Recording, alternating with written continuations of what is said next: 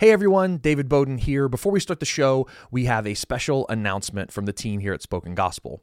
As we approach our summer film block, we're filming our final introductions for our whole project on the Bible, including books of the Bible like the book of Revelation and Chronicles, and it's going to be an amazing time. And we are almost finished funding our need for this film block, and we have about $30,000 left to cross the finish line. And we are asking you, our podcast listeners, to help make this possible. So please consider supporting our mission by visiting the Spoken Gospel website, clicking on donate, and contributing what you can. Whether you choose to donate once or monthly, we're so grateful for your support. Okay, now on with the show. Welcome to the Spoken Gospel Podcast. Spoken Gospel is a ministry that's dedicated to speaking the gospel out of every corner of Scripture.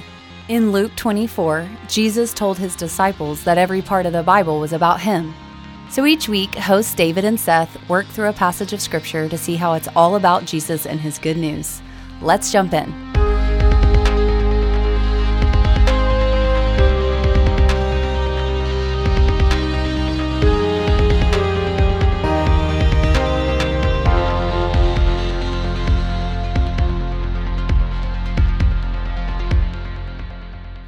Well, welcome everyone to the Spoken Gospel Podcast. We are so glad you're joining us, and I'm very glad to have my dear friend Seth joining me as always. right. Uh, How are you, man? I'm I'm well today. Yeah? I'm ready for a haircut.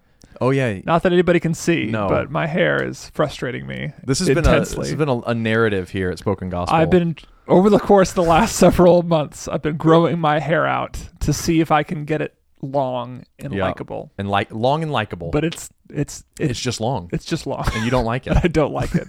And I've given myself a deadline of October, There and I'm you in go. September, and I'm just ready for it to be over or it to be liked. yeah, And it's neither of those things we'll, right now. We'll see. And you know, much like hair that is cut in a act of suffering, only for it to inevitably grow back in resurrection. First Peter Mm. I thought three you and were four. gonna be like a oil, like Seth's unwashed hair, like the oil dripping down Aaron's beard. oh no, No, no, that was- no, I was trying to make a segue, one of our famous segues. Uh, yeah, into, First Peter three and four. which is about the inevitability of suffering. So get excited. Get excited. No, Well- get really excited. Actually, Yeah, so Peter has been making the point for a while now that suffering for the Christian is inevitable, but that is good news because just as inevitable, is resurrection, yeah. Um, And you can't have one without the other. and you can't have one with without the other. because Jesus didn't just have resurrection. Right, it's because you must die first. he must die first. He set the pattern. Uh, Yeah. yeah. And so, and remember, Peter's speaking to people being legislated against by their government.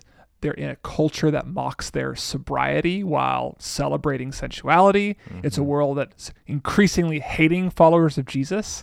And Peter says, in a world like that, resurrection is everywhere. Mm-hmm. That's what we're going to talk about. Okay. So when we're talking about, we're going to talk about suffering for righteousness' sake. That's like the first thing we're going to talk about, right? Yes. Okay. Um, what kind? Just help me real quick, unless it's in the text. I don't know if it is. Mm-hmm. What kind of suffering are we talking about? I mean, I see the word in verse nine of chapter three, Mm-hmm. reviling, like being reviled. Um, Yep. So here, I, let me I see just. the word harm. I'm like, we're talking about suffering. yeah. What, what, what are we talking about? Well, so what does it mean to suffer for righteousness' sake? Right. is the question. Yeah, yeah, yeah. So if we remember back to our last podcast, we had these examples of slaves, spouses, and uh, Citizens. Citizens, yeah.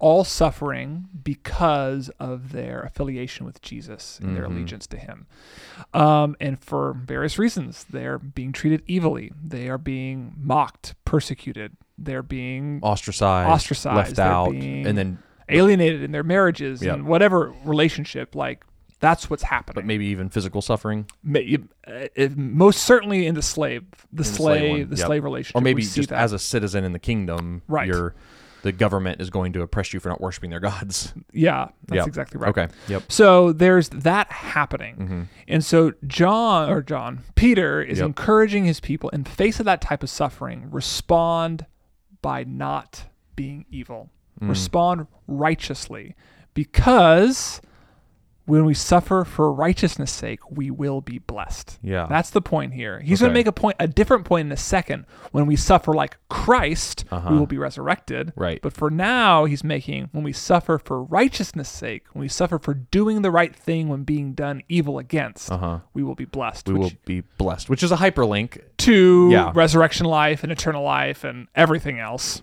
but also to Matthew chapter 5 is what I was thinking. Oh, It's, yes. be, it's a beatitude.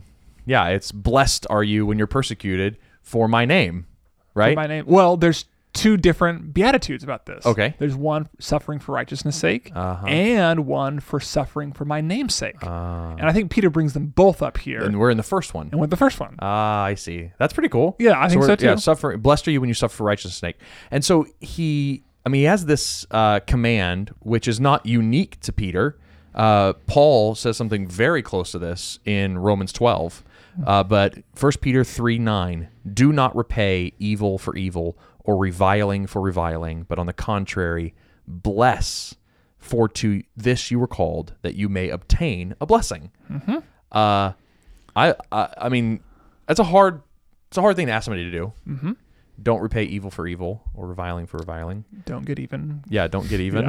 Uh, so uh, well, I mean, like, why why not? Um, because it's the wrong story. oh, okay. Um, what is the story the people of God are being invited into?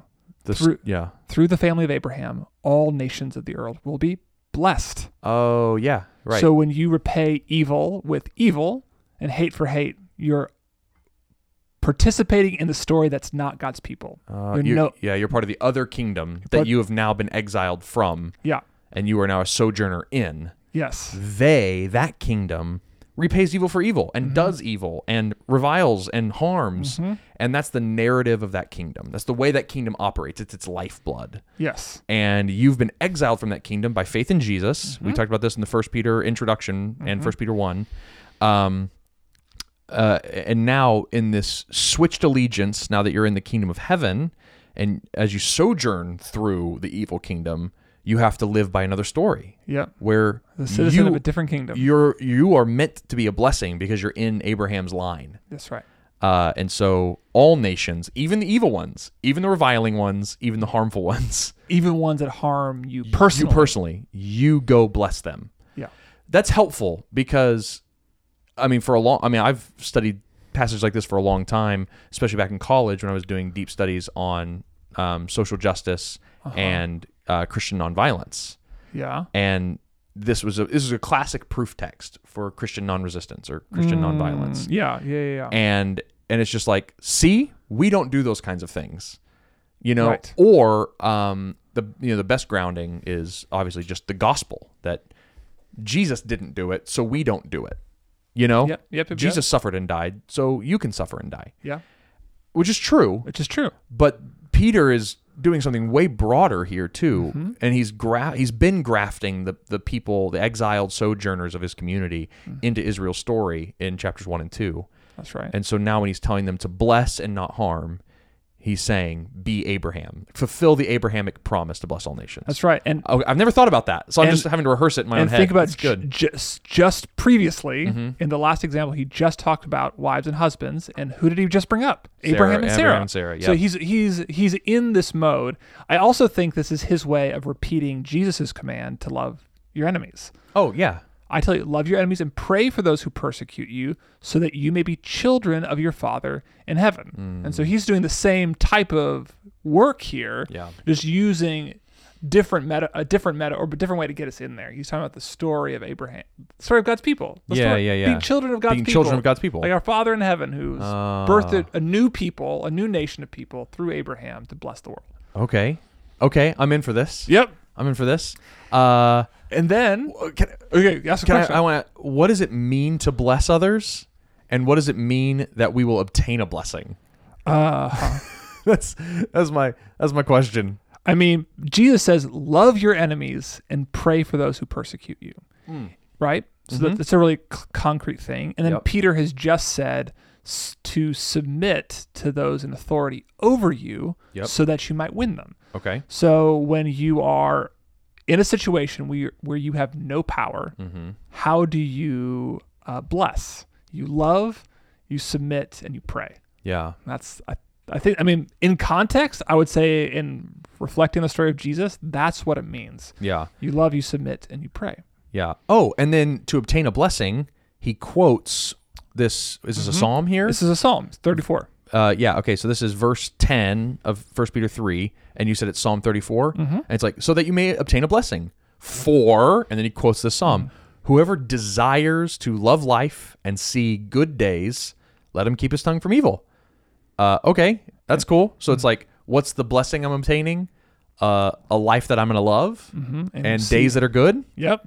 Okay. Now, i- we, we know he can't mean days absent of suffering Right. or an e- easy or comfortable Right. life, Mm-hmm. but a life that you'll love and days that are actually good despite the circumstance. That's right. Okay. Or he it could even be like um like the kind of like the good life of Proverbs, like which kind of i- implies Oh, not like not good like qualitative, but, good like moral. yeah, the good life. The good life. yeah. Okay. Yep. Um and he he he says keep your tongue from evil and your lips from speaking deceit, which goes back up to don't repay evil for evil or hatred for hatred. yep.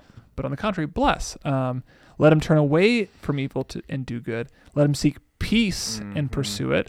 which I think is an interesting way to talk about submission too. When you have authorities above you persecuting you, you're actually supposed to seek peace Yeah. with those powers rather than try to rebel against them. Right, which is a nice color to add to the submission conversation because Mm-hmm. sometimes it's like submitting to an auth- an evil authority Uh-huh. who's doing you harm can just seem like in order to do that, I feel like I'd have to put myself in harm's way unnecessarily Uh huh. or disobey one of God's laws or be stupid or something. Yeah. And it's like, okay, let's think about it this way. Pursue peace with them. Right. Don't ostracize yourself from them in the way that they're Uh-huh. ostracizing themselves from you. Yeah, pursue them. Pursue reconciliation with them. Yeah, lean into that. Yeah. Why hey, why are you beating me? Didn't- that, that would have been a hard conversation. Hard conversation between the slave and Um, master.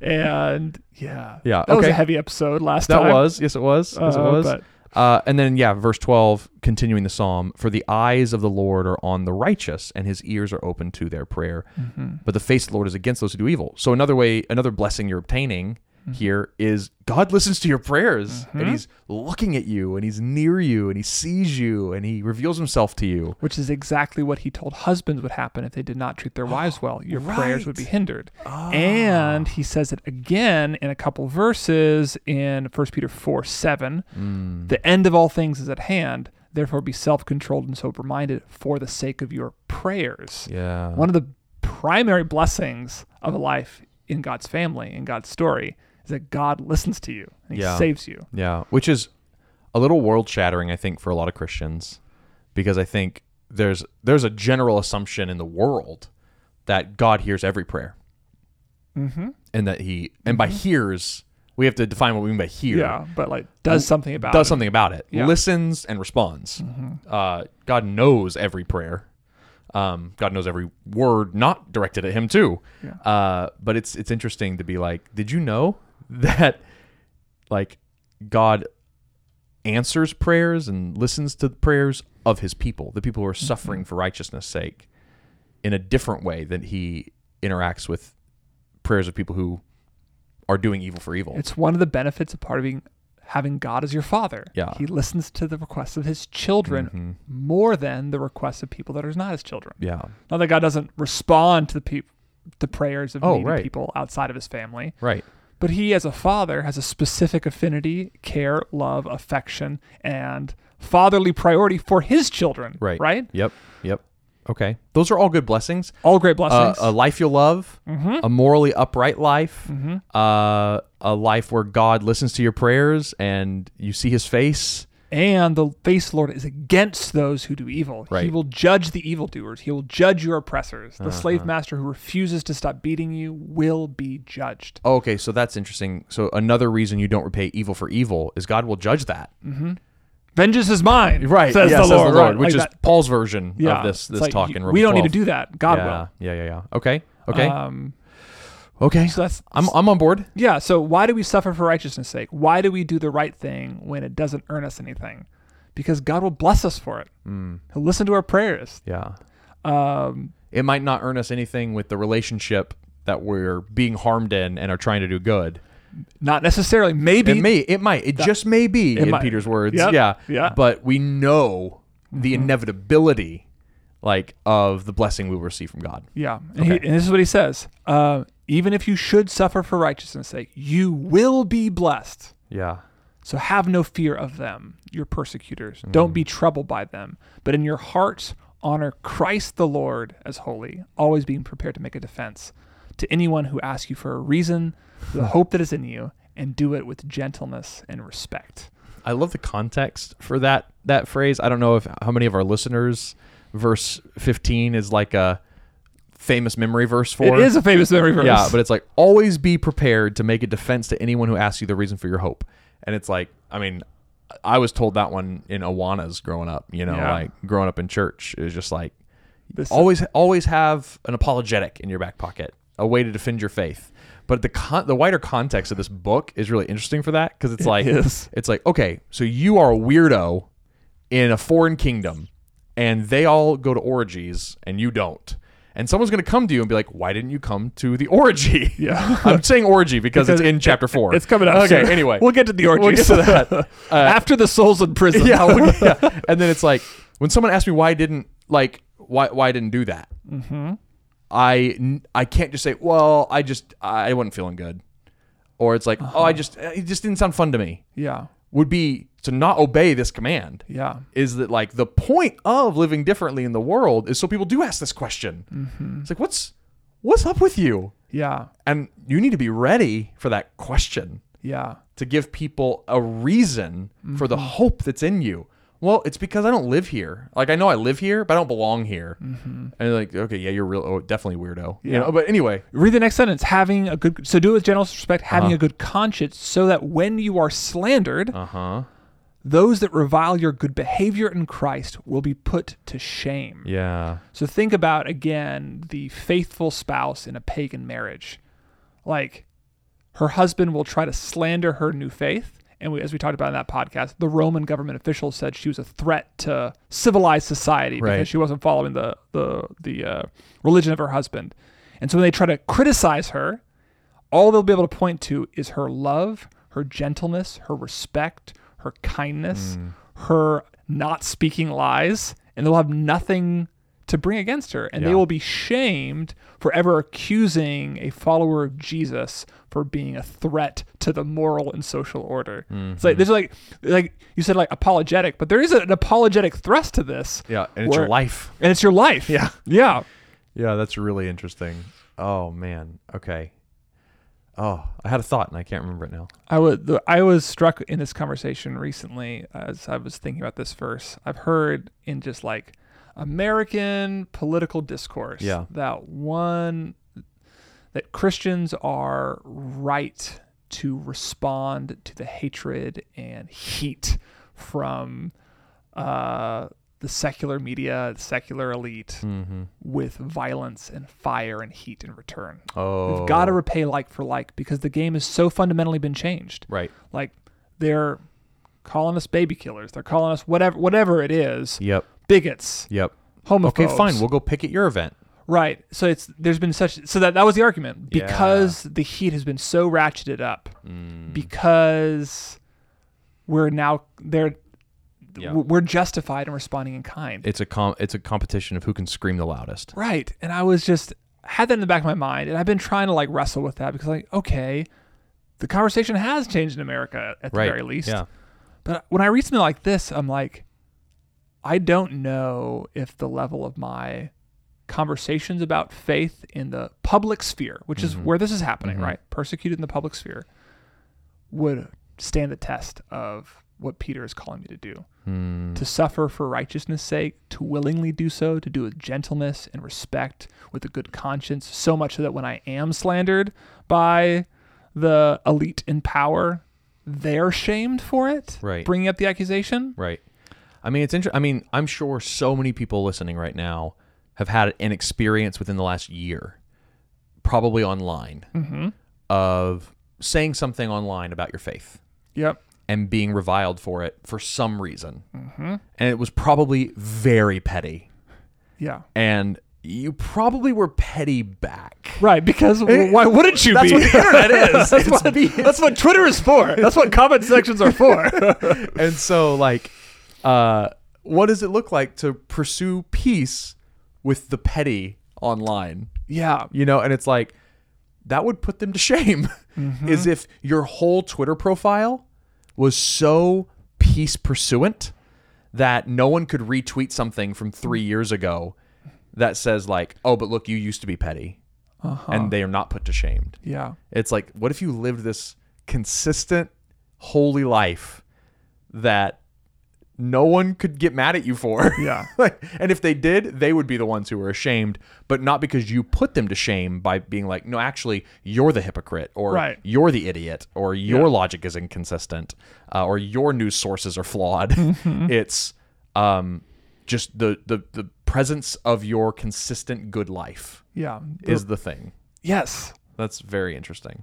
And that's why Peter says it's better to suffer for doing good, if that's God's will, Yeah. than for doing evil. Christians should be known as people who are the ones who continue to do good, who continue to act in gentleness, truthfulness, respect, Yeah. even when doing evil against, uh, because that's God's way to bless them and the world. Yeah. That's the better thing. Okay. I have two Yes. real world examples. Okay.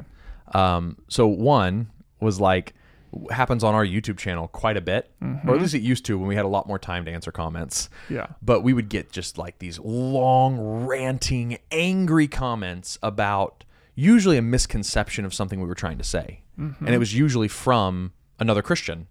Yep. And they'd be like, I can't believe you said blah, blah, blah, blah, blah. And they would just get, they were really heated and usually pretty angry and would usually pointed language. And I would write back, like, um, validating their zeal for God's word and be like, man, Right. I'm so thankful that you care so deeply about this. Yeah. Thanks for asking these questions, for making sure we're doing the right thing. Uh, and you're right about this, this, this, this, and this. Um, I just wanted to add a clarification point here, and just just doing it with peace and love, and not being Mm-hmm. Yeah. reactive, but just like and and expecting to be like whatever, mer, mer, mer, in return, and instead we'd be like, oh, people would be like, oh, thank you, that's actually really kind. Sorry, this is great. You've got a new subscriber. you know, I was like, there we go. Right. Uh, so it's just like a That's a small example of what Peter's talking yeah. about here. And the the other one, um, I was just I was like, okay, being reviled for your good behavior Mm-hmm. that then ends up putting people to shame. I just remember there was a time. I get a little personal here, okay. but I don't care. Uh, you just don't care. I don't care. Uh, we were at a wedding, and we were sitting around a table, and like it was pretty evident we were the only like practicing Christians in the room, or at least at the table. Yeah. And um, and it, it started talking about like all our past relationships. Everyone was married, Uh-huh. and they were talking about past relationships and everything. And it they turned and turned out that they found out that Megan and I waited until marriage Yes. and no one believed us. They were laughing at us. Not mean, but Right. they just were in utter disbelief. Right. And then once they realized we weren't joking, Yeah. they started asking how on earth we pulled it off. Because we dated for six years. Right. And and we were just and we just kind of talked about God and the Holy Spirit. Yeah. And we talked about like how we just had a better hope that like what we wanted from God was better than what we wanted physically from Mm. each other. And it ended up like just like bringing shame in a Hmm. good way, like because we weren't shaming them. we Mm-hmm. Right, were just right, telling right. our own story, and Yeah. it just you could tell that they were like, man, I like I wish I had contact with something like that. Right. Uh, and so it's just interesting. I'm just like, is interesting. This is real. Like Right. I'm just trying to also bring it out of the first century and into like yeah. Some and it's moments. not something I don't hear this talked about a Hmm. ton. Suffering for righteousness' sake, bringing its own reward in this life in your relationship with other people. I hear it Yeah. on like when you suffer for Jesus' sake, Yep, you'll be resurrected on the last day, that's right. which is true. You'll be a martyr under the throne. and we're going to get to that in like Right. literally the next verse. Yes. But it's like there is a pretty profound sense that the good behavior of Christians following God's commands transforms the people around them. yeah. Yep. It We are salt and light. yes. To go back to the Sermon on the Mount. And I think that's an Hmm. undersold part of the gospel. I think the way we hear it, it's like we are partners with God to remake the garden, repopulate the Garden of Eden, and see the kingdom of God spread throughout the world. Yeah. And as we live the kingdom ethic, people are compelled to join the kingdom of God. Like Right. this is us doing garden work, Yeah. seeing the kingdom expand Yeah. through our good work. Like that's anyway, it's just like Yeah. It's really good. yeah. Um, okay. You you ready to, to get weird? I'm ready to get so weird. All right. Verses 18 through 22. Some of uh, uh just just out of context entirely. Mm-hmm. Uh one of the lines in here we're going to talk about has how many interpretations by Oh, I- one commentator? One commentator said there's a hundred. There's a, a branching tree of 180 different possible interpretations. of the next several verses, but we got the right one. We so much humility. so much humility coming into this podcast. um, okay, so uh, verse 18 um, For Christ suffered once for sins, the righteous for the unrighteous, that he might bring us to God.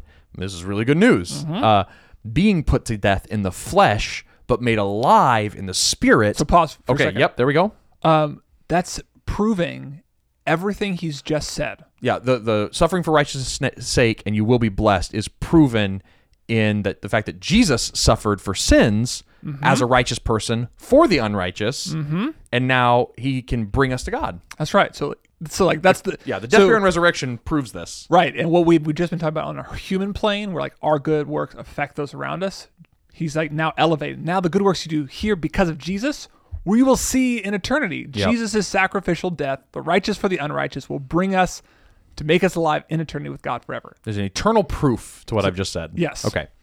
Good. So he was made alive in the spirit, in which he went, Jesus went, and proclaimed to the spirits in prison because they formerly did not obey when God's patience waited in the days of Noah, while the Noah. ark was being prepared, in which a few, that is eight persons in all, were brought safely through the water. Okay, I'll stop there. Uh, Jesus went in the spirit after being put to death to the spirits in prison and proclaimed to them something Uh huh. because they did they formally didn't obey back in the days of Noah. What? We. We're like, I got you. Like, we're talking about repairing marriages and how like all this stuff is happening. Let's rewind the clock and start talking about spirits in the days of Noah. It seems odd. It's uh yeah, it's it's it's a strange one. But what's going to help you understand this, and we're going to talk about this passage three different times over the course of several podcasts. We're going to talk about it here, we're going to talk about it again in Second Peter, and we're going to talk about it again in the book of Jude, Mm-hmm. because every single one of these books has this story in it, Yep. using it for different purposes. Yep. So it's actually a really important biblical thing Yeah. to be aware of, because now we have three New Testament letters pulling on this tradition. Yeah, and it's a tradition of a weird story that most Christians don't either know about or Yep. have no idea how to talk about it. Now we all know the story of Noah, or most of us do. Yep. And that's not the one we're talking about. But right before, literally, Literally. right before Noah and the flood, that whole story, there's I think it's five verses in Yeah, Genesis. Um, it's super short. yeah, whatever it is, it's yeah, super short. It's like five verses in Genesis. but it's it's a very interesting five It's verses. Super interesting five verses. It's eight. It's Eight eight, verses, okay. Uh, and it ends with, but Noah found favor in the sight of the Lord. Okay. And it is the f- story of the sons of God seeing the daughters of men coming down to earth, having sex with them, Mm-hmm. and creating a, a, a nation of giants, These are called the the Nephilim. Nephilim. And now most people don't want to touch that story Right. at all. but Peter's like, "Let's go." Peter's all in on it. all in on the so Nephilim. Twice. He's going to use Yep. it twice, and so will Jude. Yeah. Um, and what's fascinating is he's using this in a context about the righteous suffering Mm-hmm. and the inevitable glory and resurrection that they will experience. Yeah, and the inevitable punishment for the unrighteous. That's right. Yeah, So we're we need to know the story, we have to know the story. Yeah. and Peter's all in on it and how it proves his point. Oh, okay. So, do we need to set up the story of Genesis, or have Yeah. you have you done the work there? I don't know if I've done all the work. Okay. there. So this, let me just say the story again. Okay. So Genesis 6 begins with this strange spiritual fall. You have these sons of God, Mm-hmm. Yep. whoever they are, lusting, spiritual. Spiritual beings. beings lusting after physical beings. Yep. The Helpful. daughters daughters of men. Yep. And creating this hybrid demonic species of beings called the Nephilim. Okay, so you have sp- spiritual beings lusting after human women, ha- somehow copulating Right? and creating half spiritual, half human. I don't even know if that's the right mix. People, That's gods. that's things. one. So that's the weirdest way to read it. Okay.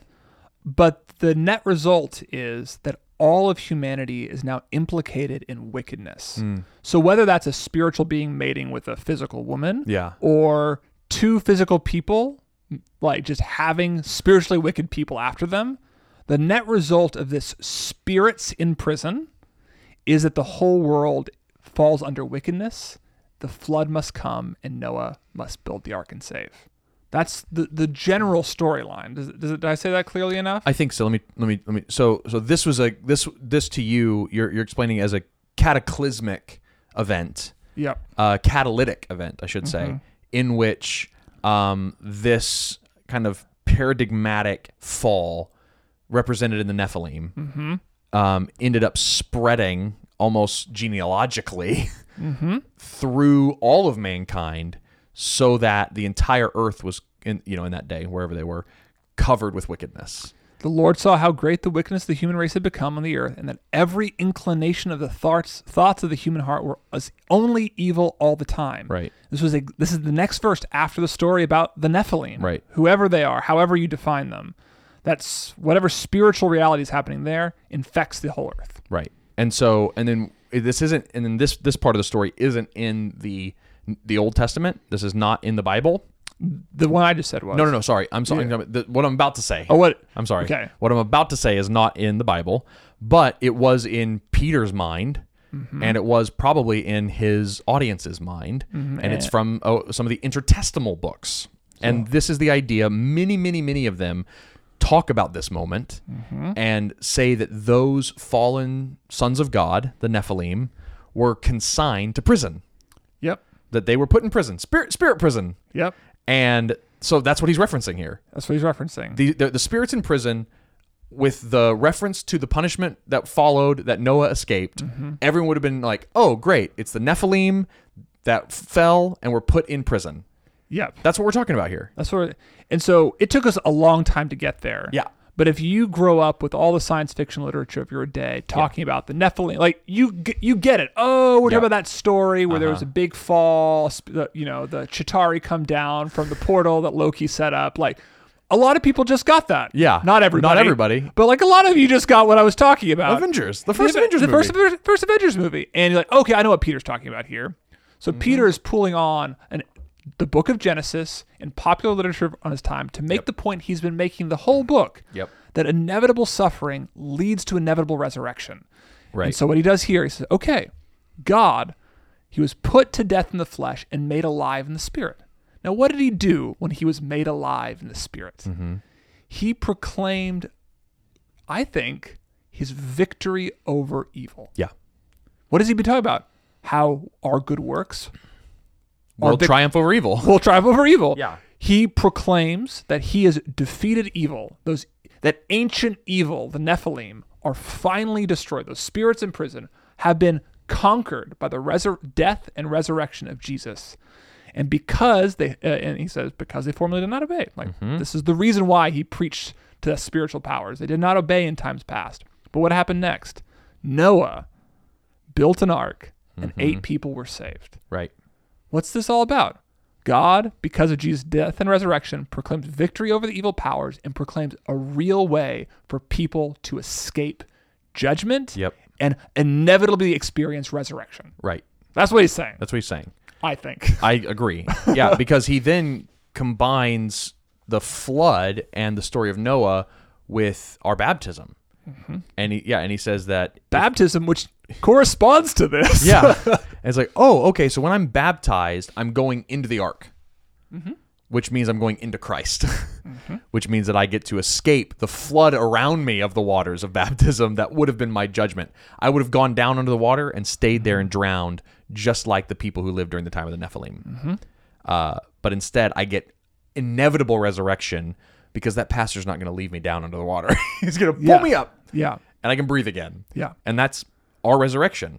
And it's inevitable. It's inevitable. Okay. Um, that was a whole lot. That's, that's, a, That's a, whole lot. Uh, but do you want to hear just another fun Oh, fact? always. So, in which that a few that is eight persons. Uh huh. Um, some scholars point to the fact the number eight's significant because the number eight's the beginning of a new creation week. Right. Seven. He created the earth in six days, rested on the seventh, and, And then On the eighth day, on the eighth day. you're reborn. Yeah. Mm. Baptism, which corresponds to this, you're reborn Yeah. out of your old ways Into a new creation. into a new creation, a new, life kingdom. in Jesus, a new kingdom. Yeah. And which is striking because the next thing he's going to talk about in chapter four is the new life that we're called out of and into an old life of sensuality and passion and lust, and Ah. a new life of uh, he- does he, when does he define it? How does he define it? Um, he doesn't define it for a while. He's like uh, out of that life into, Into a life a- marked yeah. by resurrection. yeah. And for for uh, I just want to name a feeling, and then I have a question. But there's probably a feeling of like, I don't think I caught that. You know, I think a lot of people are like, you lost me at you know around minute five of Nephilim talk. Uh, yeah. Um, that's okay. He sums it up for us. Peter sums it up for us in chapter or in verse 22 of chapter 3, the last verse of chapter 3. Je- through the resurrection of Jesus Christ, who has gone into heaven and is at the right hand of God, with angels, authorities, and powers having been subjected to him. That the the the the fallen angels, the Nephilim, these disobedient sons of God, have been judged and have now Jesus is now ruling over them. They were evil and they have inevitably lost. He's saying, but Jesus suffered as a righteous person and now inevitably rules. And, and so we too can rule over the Nephilim, over Right. all the spiritual evil of the past. That's right. And think about think about the way that in the Genesis story, spiritual evil and humanity's evil are just interlocked. We're impregnated with it in a sense. and so when you have why is he s- talking about spiritual powers all of a sudden? Because he's been talking about these lived realities of powers, citizens, spouses, Yeah. slaves, and masters, where they are in sinful institutions Mm-hmm. that deserve judgment.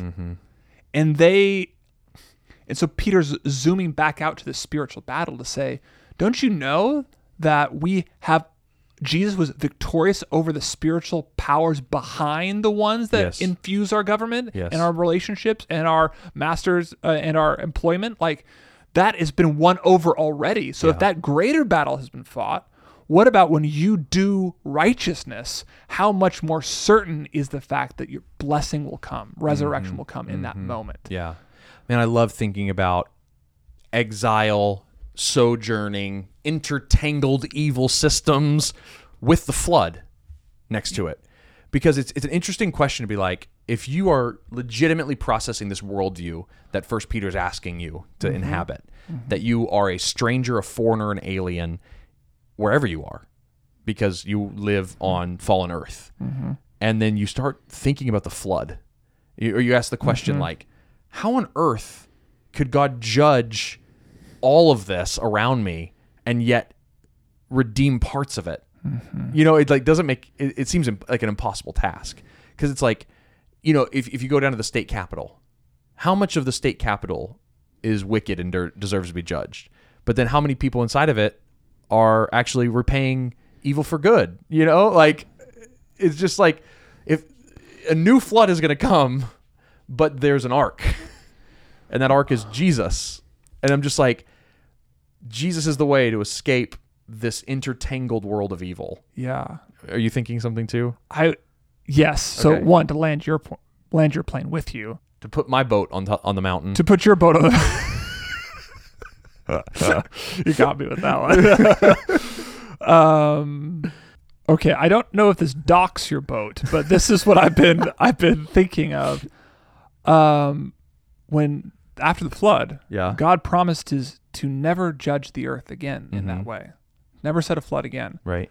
So that is kind of a prediction that the world will always be intertwined in that way. Right. And there won't be a day of judgment like there was in A the past. total indiscriminatory kind of judgment. right. Jesus even said, the wheat and the tares. You right. know, they're it's gonna like grow up they're together. going to grow up together, and then I will come and delicately pick out. right. I'll untangle the mess. And it makes me think And about he, the he says he's going to use angels to do that. Anyway, just wanted to loop that back in. Oh, that's right. Yeah. he does. You know, it made me think about the criticism a lot of people have of this part of the Bible, especially about the, the, the household cold section. Uh-huh, is the like, why wives didn't, and husband stuff. Why didn't God just blow it all up? Oh, Well, he promised he wouldn't. right. We have to coexist with the intertangled mess. And what does Peter say in Second Peter? He brings up this same point again because there's these false teachers saying, like, "See, guys, nothing's happening in the world." He says, "No, no, no. God isn't being slow to judge evil, like we're saying. He's being patient so that evildoers will one can repent." Yeah, yeah, yeah. And so I'm, I'm just I'm just meditating on like, yeah, you're right. There's this conjoined nature, the spiritual and f- governmental Yeah. and social evil combined together that God has promised in patience to wait Mm. so that more people could come to know Him. Yeah. Um, That's nice. yeah. Yeah. That's good. and I've been I ju- I'm just I'm just seeing how P- First Peter and Second Peter are talking to each other a little Yeah. bit more in that. and Yeah. I think is interesting. that's great. And to and Yes. the ark is Jesus. Yes. You said it. Yes. Like So, what is the way out of this new intertwined world that won't see a flood like before? right. The ark is Jesus. Right. We can get in the ark and be promised resurrection. Yeah, because we are uniting ourselves to the inevitable resurrection that his dead righteous body already went through. That's right. Yeah. That's right. yeah. It's like which is like the ark already survived a storm. Mm-hmm. Go get in that ark. You know, Jesus already went through death and resurrection. Go join him in the grave in baptism. Mm-hmm. There's an inevitability to it because he has repeated that story of death and resurrection throughout the whole Bible, culminating in his own death and resurrection. Mm-hmm. There's an inevitability to it. If you suffer for righteousness' sake, you will inevitably be raised.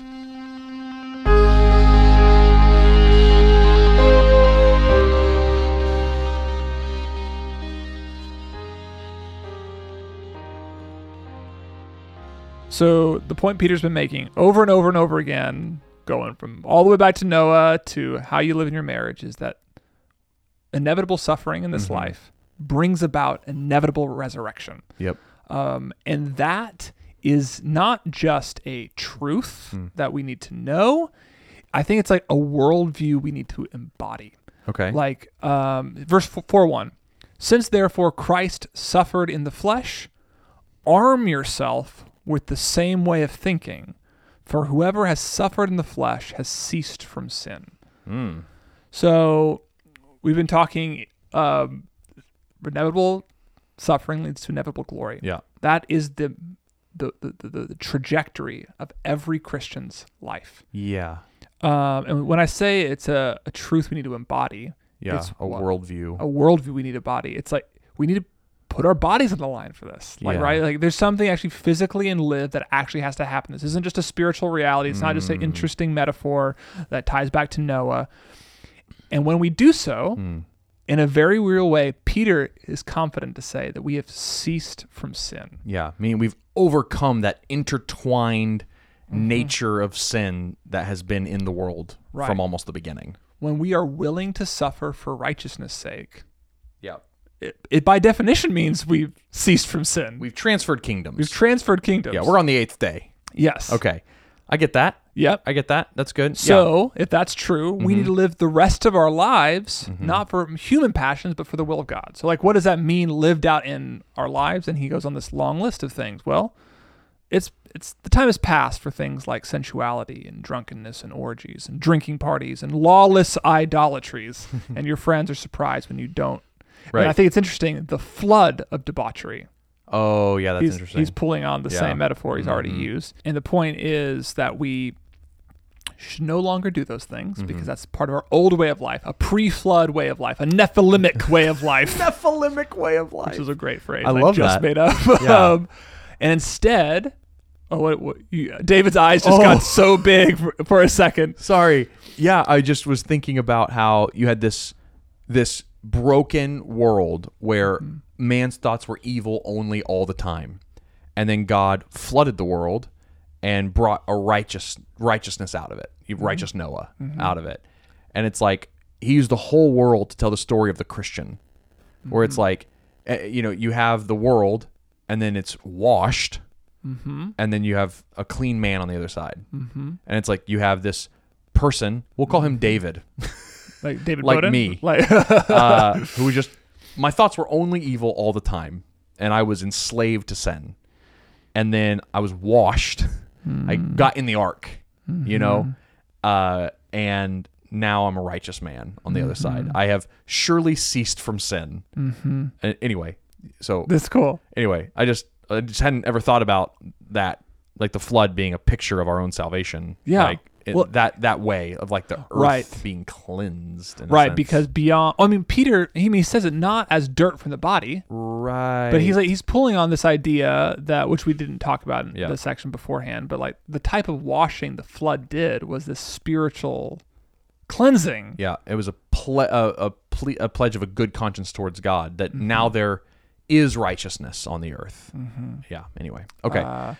So Yeah. the, the point is, now that we are on this side of the f- on this side of God's resurrection, we, we are no longer in the old Nephilimic way of life. That's right.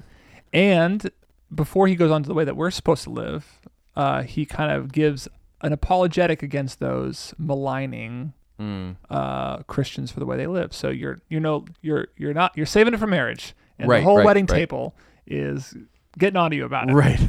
They will give an account to him who's ready to judge the living and the dead. Yeah. The rest of the world will give an account for the God who judges all people, just like he did in the days of Noah. This is why the gospel was preached to those believing Christians who are now dead, that though they have been judged in the flesh the way people are. This is a confusing passage, Yes. but I'm trying to my best here. They might live in the spirit the way that God does. We as Christians will one day die, Yep. but and but that judgment and death, the way all people must die, will end in resurrection life Right. most people and the pagan society in general just denied the reality of judgment after death. Yeah. They were like, "You're gonna die, so why not do everything you can while while you're while you're alive? Mm-hmm. The only judgment we receive is the judgment in this life, Right. For doing stupid stuff. so just don't get caught. don't get caught. Don't do stupid stuff. Don't do harm. Just Right. have fun. Yeah. Do no harm. yeah, Yeah. It's like uh yeah, it's like a cool quote unquote cool mom sending your son out to do everything she knows is just immoral. Right. She probably wouldn't call it immoral, and she's like, "Just don't be stupid," right. is what she might say on her way out. because there's no final account. Right. And Peter's saying, no, no, no. There is a day coming of judgment, even for the dead. But to those who have died believing in Jesus, the one who've been baptized Mm-hmm. in Jesus' death, will raise up out of it. right. So if that's true, then and at the end of all things is at hand, be self-controlled, sober-minded for the sake of your prayers again. So interesting. Above all, keep loving one another earnestly, since loving covers a multitude of sins, which is again what he brought up in the beginning of this chapter, or the end of chapter 3. Show hospitality to no- one another without grumbling. And as you've received gifts, use it to serve one another. And he lists a whole bunch of gifts God gives us for Okay. the benefit of others. I mean, so it's like a it's a very straightforward text. He's saying um, the world and its kingdom and its way of of living is full of drinking, passion, do whatever you want, uh, go to a party, lawless idolatry, whatever you want to call it. You know, like have fun. Yep. Uh, and he's like, man, that's just not the way you live anymore. That was your Nephilimic state. Yeah. But you've passed through the waters, you're in the ark, and now you actually can have the good life. You can be have the blessed life, which is not the way they live. In fact, it's so different when you start living this way where you're you're good stewards of God's varied grace and you're showing hospitality without grumbling and you're loving people earnestly. You're going to look weird Yeah. but that's the good life. Uh-huh. And so he's like, that's what he's saying. He's like, there's a before and an after here is all that's happening. And that's exactly right. And I think another thing that's happening under the surface is that this good life of hospitality, love, is worth the cost. Yeah. Suffering for this type of righteousness is worth the cost. Why? Death is not the end. Right. Suffering in this life is not the end. We're playing the long game. Right. W- What's the criticism of everybody who sees a Christian's moral lifestyle and says, that's crazy. Yeah. Why would you ever deny yourself that? Why would you not? Why, why not join why, it? yeah, why, would aren't you, coming to en- the party? Yeah. Why would you enjoin yourself to that party knowing that there's judgment on the other side? Right. And or resurrection life. Yeah. That for- you're missing out on. that you're missing out on. Yeah. So the, the point is simple. The Yeah. point is like death and suffering. Well, one, death and suffering are not proof the gospel is untrue, Mm-hmm. but death and suffering, l- suffering for righteousness' sake, is the path down which hope and blessing are found for God's Mm-hmm. people. Um, and no matter what anybody else says, no matter what the culture says, it's not true. yeah. Yeah. Okay. That's good. Yep. Okay, and then and then so there's a there's this last section where we've been talking a lot about suffering. We talked about suffering for righteousness' sake, Mm-hmm. uh, suffering for doing good, uh, and then like um, because we know there's resurrection on the other side, so we're going to live differently because we're not in our Nephilim state anymore. We're in our Your Mm-hmm. new post diluvian, favorite phrase. our post diluvian state, our after the flood Mm, post-flood. uh, state.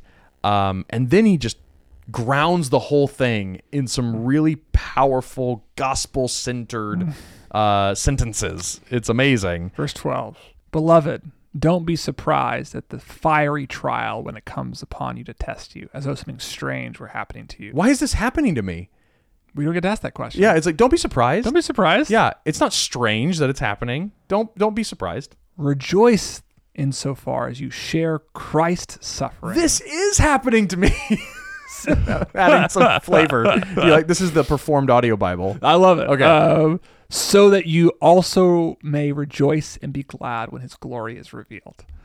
The con- I mean, I I want to like the content. What's the gospel grounding of this? Suffering for righteousness' sake is suffering as Christ suffered. Yeah. It's not just you're acting like Jesus. You're l- suffering as Jesus, and you will be resurrected like him as well. I want to point out one um just point of clarification. Yes.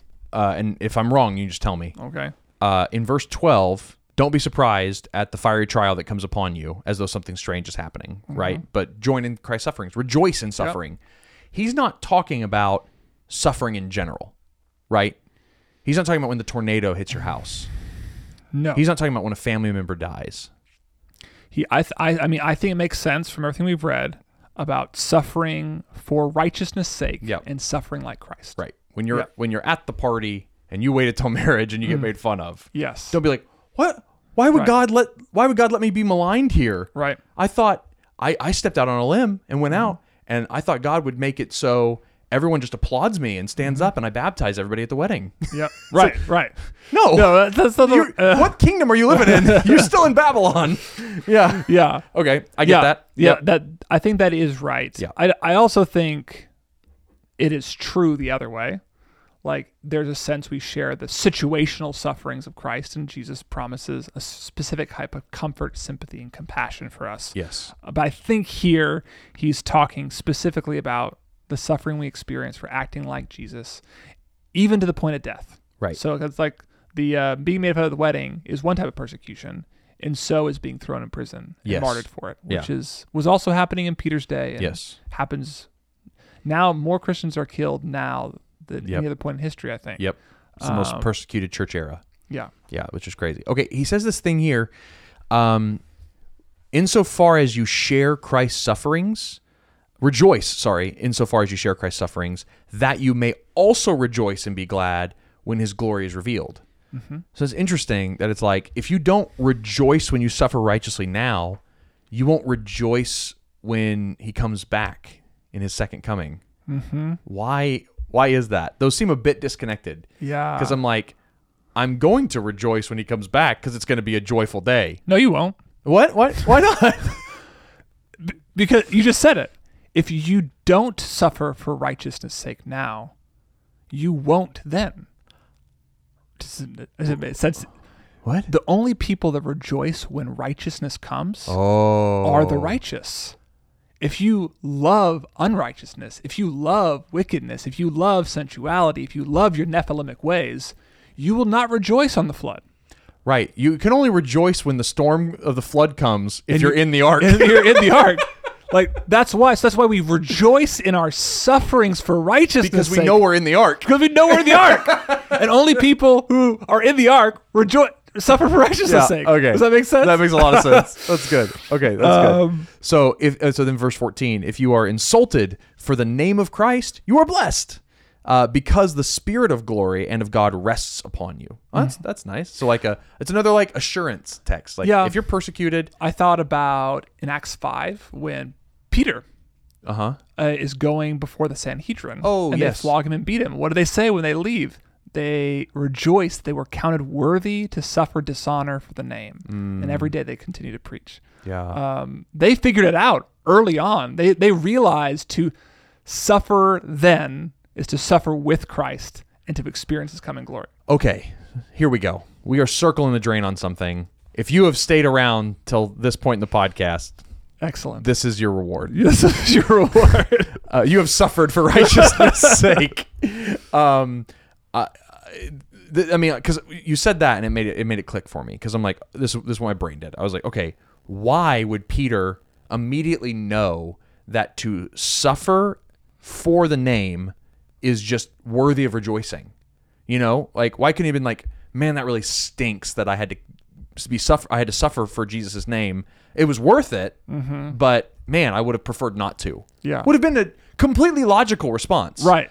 But you talked about a worldview that needs to be embodied. And that is because the creator of the world has shown us how the world works in coming, in suffering for righteousness' sake, that led to his own resurrection.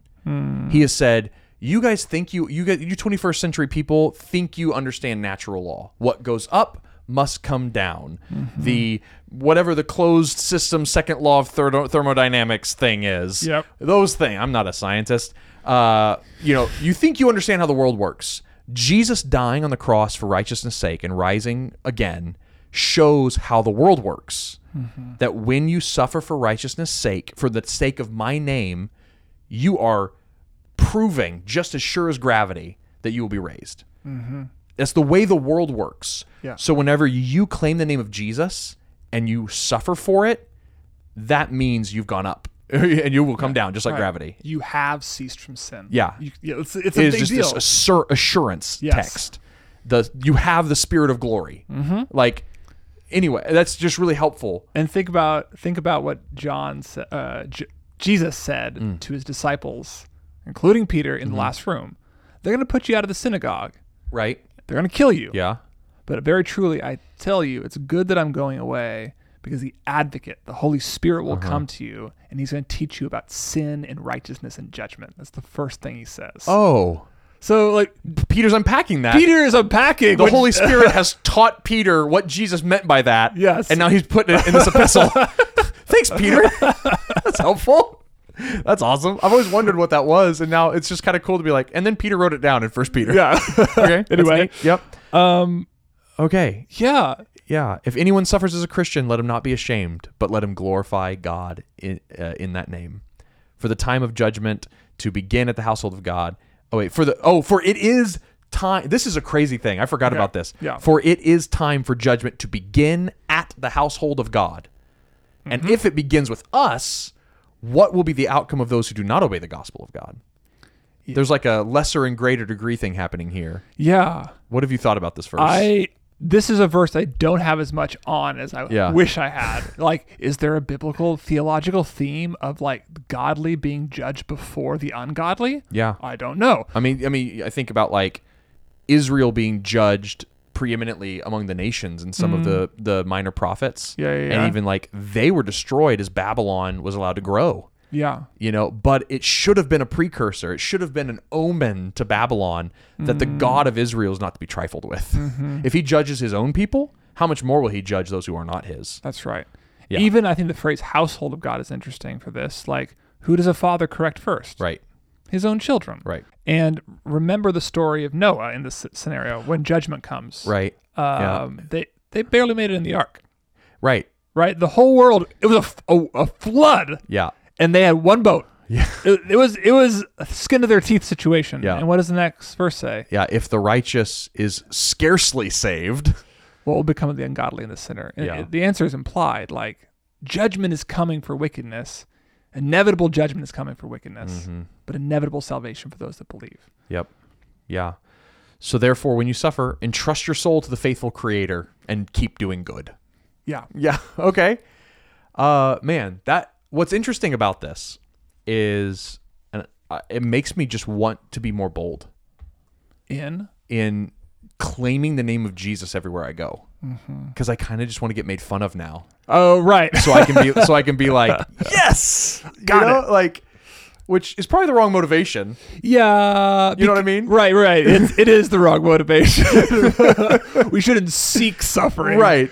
But I mean, But we, but like, we should be bold We should be bold. But remember, Peter's talking to people who could not be help but be persecuted. That's right. That's right. It's not that they didn't have to go looking for No. suffering Right. because it was so self-evident to them. Right. I don't have to like, yeah, I don't have to go and just be like an obnoxious evangelist to Right. the person ringing me up at the grocery store so that security would drag me out and I could pump my fist in the There, parking there lot. is probably uh, you would not shame the powers by doing so.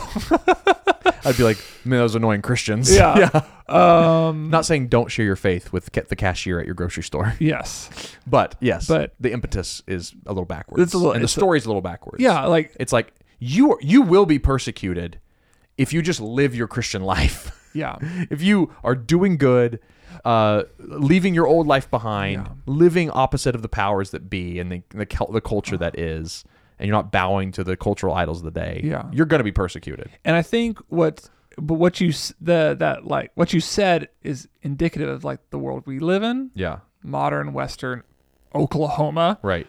Um, the being a Christian isn't doesn't invite persecution Yeah. necessarily. yeah, not right? not not, Not on- often. not on this level. yeah, However, I will. s- I, I probably would say that it should. mm-hmm. Being a Christian, the Bible Belt will earn you criticism from Bible Belt nominal Christians Right. in a way that's different than the persecution you might earn in New York City or at your unbelieving friend's wedding. right. Like there's like there are different ways the life and the goodness of Jesus will rub the people around you the wrong way Right. you shouldn't go out looking for reasons to people for, to get people angry at you. Right. But being a consistent Christian is going to rub everybody the wrong way at some point because the the kingdom of heaven is contrary to the kingdom of the Republicans Yep. and the Democrats and the blue state liberals and the red state, Okla- you know, like Mm-hmm. it's contrary to whatever kingdom you're in, whatever empire you're in right now. So there is a sense, I think you're right. Yeah. We do need to lean into our Christian identity more strongly Right. where- wherever we are. Yeah, and I just think like we we're all a little afraid. Yes. of being just a little open about our faith. You know what I mean? Like, um, I was just speaking at an event in South Carolina, and I was at the restaurant uh, of the hotel alone, and um, there was a guy sitting next to me, and this was a, a big fundraiser with a lot of like wealthy Christians there to give generously to awesome organizations, and um, uh, ours was not one of them. But anyway, uh, and I was working on some spoken, spoken gospel stuff in a journal, and this guy uh, looks over at me and is like, "Man, you're working really hard on a Saturday night. That you know, Yeah. y- your job must really stink. You know, your Yeah, boss yeah. must be driving you crazy." Yeah. Or he said something like that. And I was like, "Oh, actually, I I'm am working on a, boss." a ministry. Yeah, yeah. You know." And I told him about spoken gospel, yeah. and he kind of like belittled me. you know, and it was like, yeah. "Oh, that's neat." You know, and like. Right. And just kind of like blew me off, and then bragged about how he runs hotel chains, and you Cool. know I was just belittled in Yeah, that yeah, moment. yeah. Not, Yeah. not it wasn't suffering or anything, Right. But it would have been very easy, and I kind of even wanted just so I didn't Uh-huh. have to bring it up, like to be like, oh yeah, but you know I love my job. I could have said that Right. Mm-hmm. and avoided the Christian conversation altogether. But I just for the I just put the name of Jesus in it and Yeah. got a little flack, and it's like. I just want to like lean. I don't want to be obnoxious. I'm not talking about that. It's just like it takes some of the fear away, is what I'm saying. Is it's just like I want to explore what it feels like to rejoice whenever I'm made fun of for being a Christian. You know, like I want to not be afraid to like pray wherever I am or have my Bible wherever I am. My assumption is that I'm the only one who's going to get shamed in that scenario. Hmm. But Peter would tell you it's the other way around. Yeah. Like it's like, it's like I, don't, I don't imagine a scenario where I'm bold for my faith and I don't get shamed for it. and Right. feel awful about it. You know. Yeah, it's like, but actually, like, if you do that and then you love the person trying to shame you or throwing flack at you and you pursue peace with them, the powers will be shamed. And that Mm-hmm. Yeah. person will be shamed, maybe even into finding Jesus, getting in the ark. Yeah. Get in the ark. Yeah.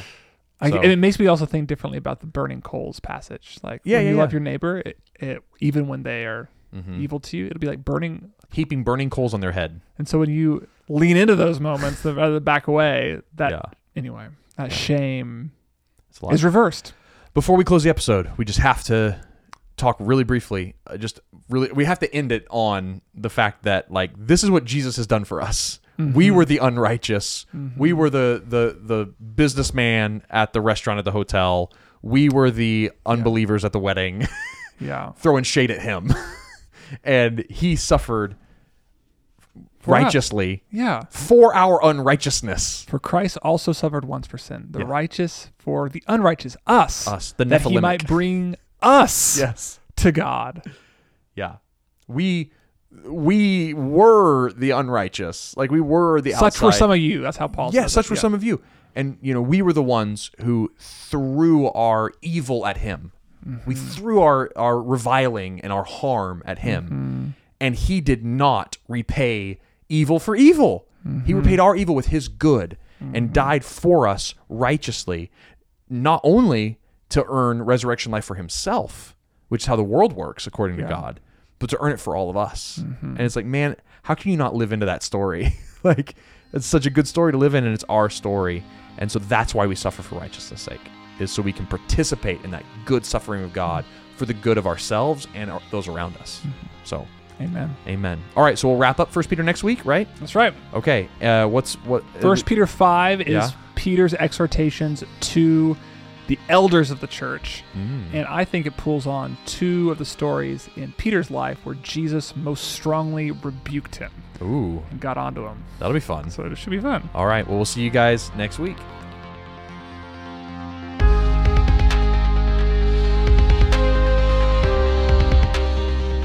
Thank you for listening to the Spoken Gospel Podcast. Spoken Gospel creates short films, devotionals, and podcasts like this one. Everything we make is free because of generous supporters like you. To see our resources, visit spokengospel.com or subscribe to our YouTube channel. Thanks for listening. See you next week.